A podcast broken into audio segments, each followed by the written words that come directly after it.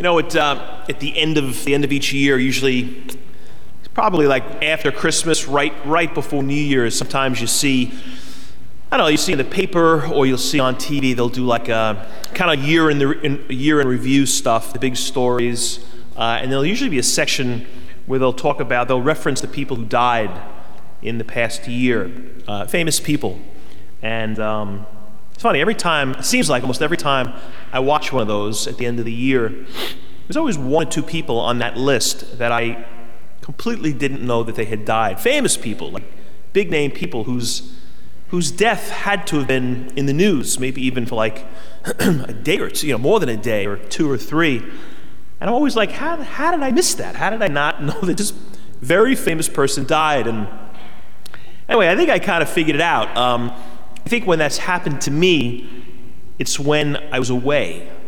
Um, I was on vacation, uh, even more so if I'm like uh, out of the country away, where I'm just not watching the news.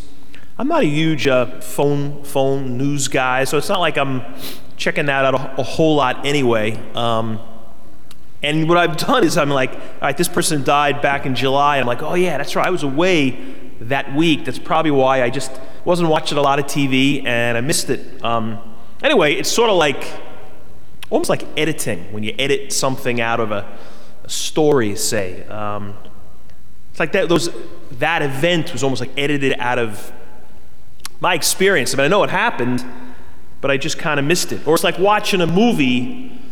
You go see a movie in the theater, and uh, I don't know, a couple of years later, now it's on TV and decide to watch it again. And they edit it. They cut some scenes out because they want it to be like within two hours.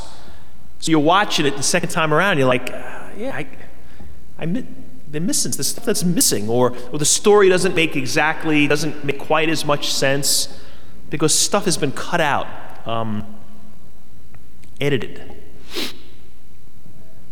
I heard this this past week. Um, this quarterback for the Houston Texans. His name is uh, C.J. Stroud. He's having kind of an amazing year. He's a rookie and uh, having a great season. Last Saturday, he beat the uh, Cleveland Browns in a wild card round, and uh, was interviewed on the field after the game. This was the opening question, typical kind of question person said, So you're in your first NFL season and now a record setting performance for you. What does this moment mean? And this is what he said. First of all, I just want to give all glory and praise to my Lord and Savior, Jesus Christ. And then, right away, talked about playing in Houston for the last year and loving it, loving the people, loving the city. Talked about people back home, Three different times he said he talked about how blessed he's been this past season. Anyway, when that first aired, it was live. So, uh, anyway, that's exactly what was you, you saw and heard. Subsequent airings of that interview, they edited out the Jesus talk. Like it was one sentence. And I, I, I watched it. It took like, like not even two seconds, but it was sort of cut out. Um, you know, I'm always when I, when I hear when I hear like athletes do that, kind of like the Jesus talk. I always find that a little like uh, it's just sort of like I think a lot of us Catholics like we tend not to. That's kind of a Pentecostal thing more often than not. You don't really hear Catholics so much, it seems to me, talk that way, that much, that public about their faith. I'm not saying we, we deny it, we just don't begin answers to questions with the Jesus stuff. And uh, I don't know, there's something about that that I kind of admire. Um, it used to kind of annoy me a little bit. It was a little bit like, just talk about the game, you know, talk, answer the question. But I don't know so much anymore. Now I'm kind of thinking maybe I had that wrong. Like what this guy's saying is, clearly is saying, there's nothing more important. Yeah, the game was big. This has been a great season. But none of that is more important than Jesus. So I'm going to mention him first. At any rate, interesting, it was edited out. It's like a kind of a crazy sign of the times, isn't it? The things that we're allowed to say publicly now, gross stuff, vulgar stuff, really rude things you can get away with. But talking about Jesus is sort of like, ooh, mm, you know, maybe, maybe we better not do that. It's like, who's in charge? Who's doing the editing? Here's, here's another example, and it's tonight's first reading. We just heard it from Jonah. And uh, it's interesting. We hear, it's, real, it's not even a big book in the Bible, it's only like three, three or four pages. But we heard the end of it tonight, where it basically says God, uh, God sent this guy Jonah to Nineveh to go and uh, preach, preach God to the people in Nineveh. And he does, and they completely repent. So it's like this success story. Crazy part is this there's so much more to this story, and it was kind of edited out for the reading today. The beginning of the, the book talks about God calling Jonah. And he says, I want you to go to this place, Nineveh, and preach me. like, preach God to these people who are pretty seriously godless. Well, he doesn't. In fact, he does the opposite. He runs in the other, literally in the other direction, jumps on a boat which is sailing away from Nineveh. There's this crazy storm on the boat. Looks like the boat's going down. The crew on the boat blames Jonah. They throw him overboard. He gets swallowed by this huge fish, spends three days in the belly of this fish finally gets spit out, lands on the shore of Nineveh, where he was supposed to go, and then tonight's reading kicks in. He goes to Nineveh then, does what God told him to do, and story a success story. The crazy part is none of that is included in tonight's reading. The whole refusal of the mission, the escape, the fish, the storm. It's not very good editing. And you know, this story, those details I just mentioned, I mean, most of us say, yeah, it's probably not like literally a true story. Like, it's probably not historically true that the guy got swallowed by a fish and hung out for three days in his belly. Like, come on. It's not really historically true, but it is filled with truth. Like, it's overflowing with truth. It's just like a parable. They're not literally true, but they're pointing to something positively true. Like this when God speaks to us, when He's talking to Jonah, we're Jonah. Jonah represents us. So when God speaks to Jonah, He always sends us someplace. God is always sending us on some kind of a mission. Sometimes it's a really serious, like life changing mission. I want you to do this with your life. I want you to make this big change. Sometimes it's everyday stuff. But He is always sending us somewhere, and He is always talking to us, not just the Jonahs of the world. And the places He sends us are never very easy. He always sends us to difficult places. The easy places we already go to. like we're drawn to the comfortable places, the places we want to go, the places we want to be. We don't need God to push us there. We're already there. What God often wants us to do is get out of there and go someplace else where we do great things, challenging things, but great things. You know, think about like the whole uh, notion of like a conscience. You know, we always like, you know, your kid, you're like, what's your conscience? Is sort of like this interior voice, this thing like in your gut that tells you something. Something within that says, yeah, like, hey, this isn't so cool what I'm doing. I need to stop that. I need to start doing this. It's not an actual like voice audible thing that we hear, but we, it's like it's within. I think this conscience is when God speaks. That's what God uses to speak to us. It's sort of like this internal, inner gut thing. We just sort of we know what we ought to be doing. We ought to be going in that direction. And actually, right now, I'm kind of going that way. And there's something in my gut that's like, I know, I know this is like a stupid way to go. I know I ought to go there. Well, that's where God wants me to go. That's the way God speaks to us. And it's always tough. It's often a place we don't want to go. He said to, to Jonah, Go to Nineveh. Well, that doesn't mean, what, we don't, what's Nineveh? It's, again, it's one of these places in the Bible. Who knows what Nineveh is? You know who knew a lot about Nineveh? Jonah and the Israelites. They hated Nineveh. They feared the Ninevites. They were brutal. They were brutal enemies. And it was a couple hundred miles away from where Jonah was. So it was a place, a mission he totally wanted no part of. And he ran away from it. And everything hit the fan. Hey, the moral of that part of the story is this when we do what we want instead of what our conscience, which is God, says to us, things don't end up so well. Like we kind of screw up our lives because we're doing what we want as opposed to what God wants. I mean, think about it. Think about your conscience. And we're, again, we're saying that's like God. That's God speaking to us. Like, does your conscience ever say to you, go have that second helping of dessert? no, like, conscience is like, don't have the second helping. Does conscience ever say, blow off going to the gym and just pig out at home. It's like, no. Our conscience is like, do the opposite. And it's, like I said a minute ago, it's almost always something challenging. It's Nineveh. Hey, and some days Nineveh is the gym. Some days Nineveh is, I gotta have that second slice pie. It's not like the end of the world challenging, but it's something we don't want to do. Other times, it is a bigger challenge. Nineveh takes the form of like pretty serious stuff. You know, uh, Thomas Merton, he was a, uh, some of you I'm sure know of him. He was a great, great spiritual writer in the last century. He was a Trappist monk.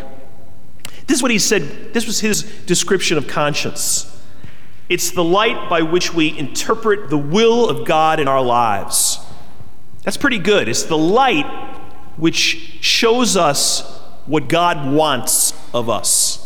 And he said this if you're facing two options and one of them is clearly more difficult, that's probably the one God wants of you. It's this whole Nineveh thing. He sends us on missions, and they're usually challenging. The question is what do I do when I get my marching orders? Am I accepting the mission? Am I doing what God wants? Am I listening to kind of this conscience voice? Or am I Jonah in part one of the story, the one that was edited out, where he goes, Sorry, God, I'm not doing that. I'm doing what I want.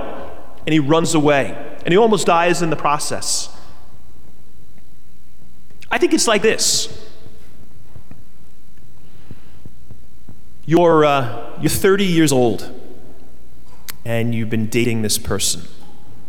You've been dating this guy for, oh, this girl for uh, couple of years. And it's uh, serious. You're getting serious. You're, you're talking marriage. And you love this guy. You wouldn't be with him for three or four years if you didn't care about him. And you, you more than care about him. But there are issues. He comes from like a pretty, a pretty crazy family. Like uh, very, very unhealthy stuff growing up. A lot of addiction, a lot of terrible disrespect. You've witnessed some of it. You know, you, you know his family. You've been over there. You've seen some of it. Some of it. He talks about it. He critiques it. And you can see how it scarred him. He's kind of wounded from it. A lot of just really bad stuff at home. And you're concerned because every once in a while you see elements of that in him.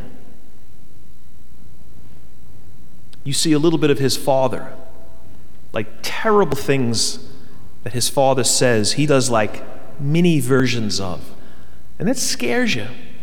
And it should scare you. If you're thinking, I'm maybe, I'm thinking I'm going to sign up for the rest of my life with this person. And you know you need to deal with it. I don't want to even say confront. You want to you want to engage it. You want to speak to him about some of this stuff. You know you need to, like your gut from within, you know what God wants. For that person, Nineveh is the conversation with this guy. And the prospect of it is scary. You're afraid. You're afraid of what his reaction might be. You're afraid you might lose him. The prospect of starting all over again, trying to meet somebody else, scares you. And you know what your conscience is saying, you know what God is asking. But you run the other way. So you don't talk to him about it. And uh, I don't know, 12 years later, you're in a very unhappy marriage. And you're, in some respects, he's turned into your, your father in law.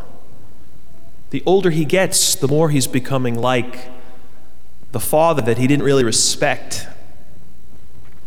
And you've had a couple of kids along the way, and they're banged up because of it. Some of them really in kind of a significant way. They're now old enough to be making seriously stupid decisions. And it kind of all stems from this unhealthy family thing.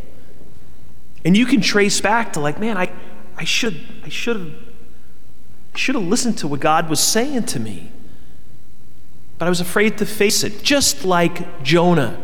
It's this whole Jonah principle. That's why editing that piece out of the story was kind of gigantic. I'm not sure why the church didn't include it.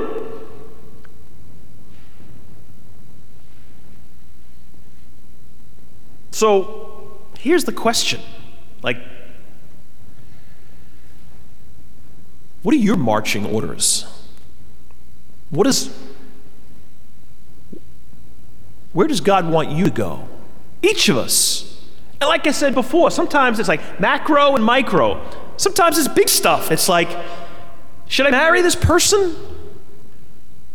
Should I roll the dice and go after this job opportunity? It's scary. Yeah, God sends us to scary places. But I kind of know I need to go for that. Will I? Should we buy this house almost on paper we don't can't really pay for, but I, I think we should do it? Should I should I become a priest? I've been thinking about that on and off for like years. It keeps coming back to me. But then I get scared at the, po- the prospect of it. Like, that's like big life changing stuff. Macro. Could also be micro. It could be this. What does he want of you, like, tomorrow?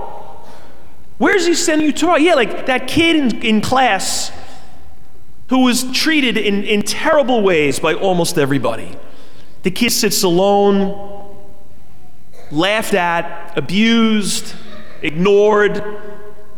And you know in your gut you could do something to lighten that kid's load. And that's where he's sending you. You know that's where he wants you to be. That's your Nineveh.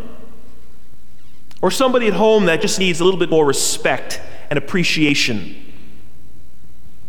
A little more sacrifice toward them. And you kind of haven't been doing it. And that's like the, the little Nineveh that he's sending us to. God continues to always talk to us. Problem is, we just don't always hear his voice. I think. I know I don't always. Hey, there's a lot of voices out there, right? The culture we're living in. And a lot of them, most of them, are not of God. They're not good. They're not truthful. Whose voice are we listening to? showing up on a freezing Sunday night in the dark when we probably don't really feel like being here, we'd rather just kind of stay at home. That can be the difference, people. That can be the difference because the more we are here, the better we get at hearing what He wants. And I think the more courageous we become. Because we, most of the time, we do know what God wants, we do know what's right. And the more we're here, the more we follow. Or we follow a culture with crazy voices like, one that literally edits out that quarterback's words because he mentions Jesus. Okay, no, no, we're not gonna we're gonna make believe that wasn't said. I love that Thomas Merton quote. The light by which we interpret God's will in our lives. This light. Don't edit that light out. Find that light and answer his call.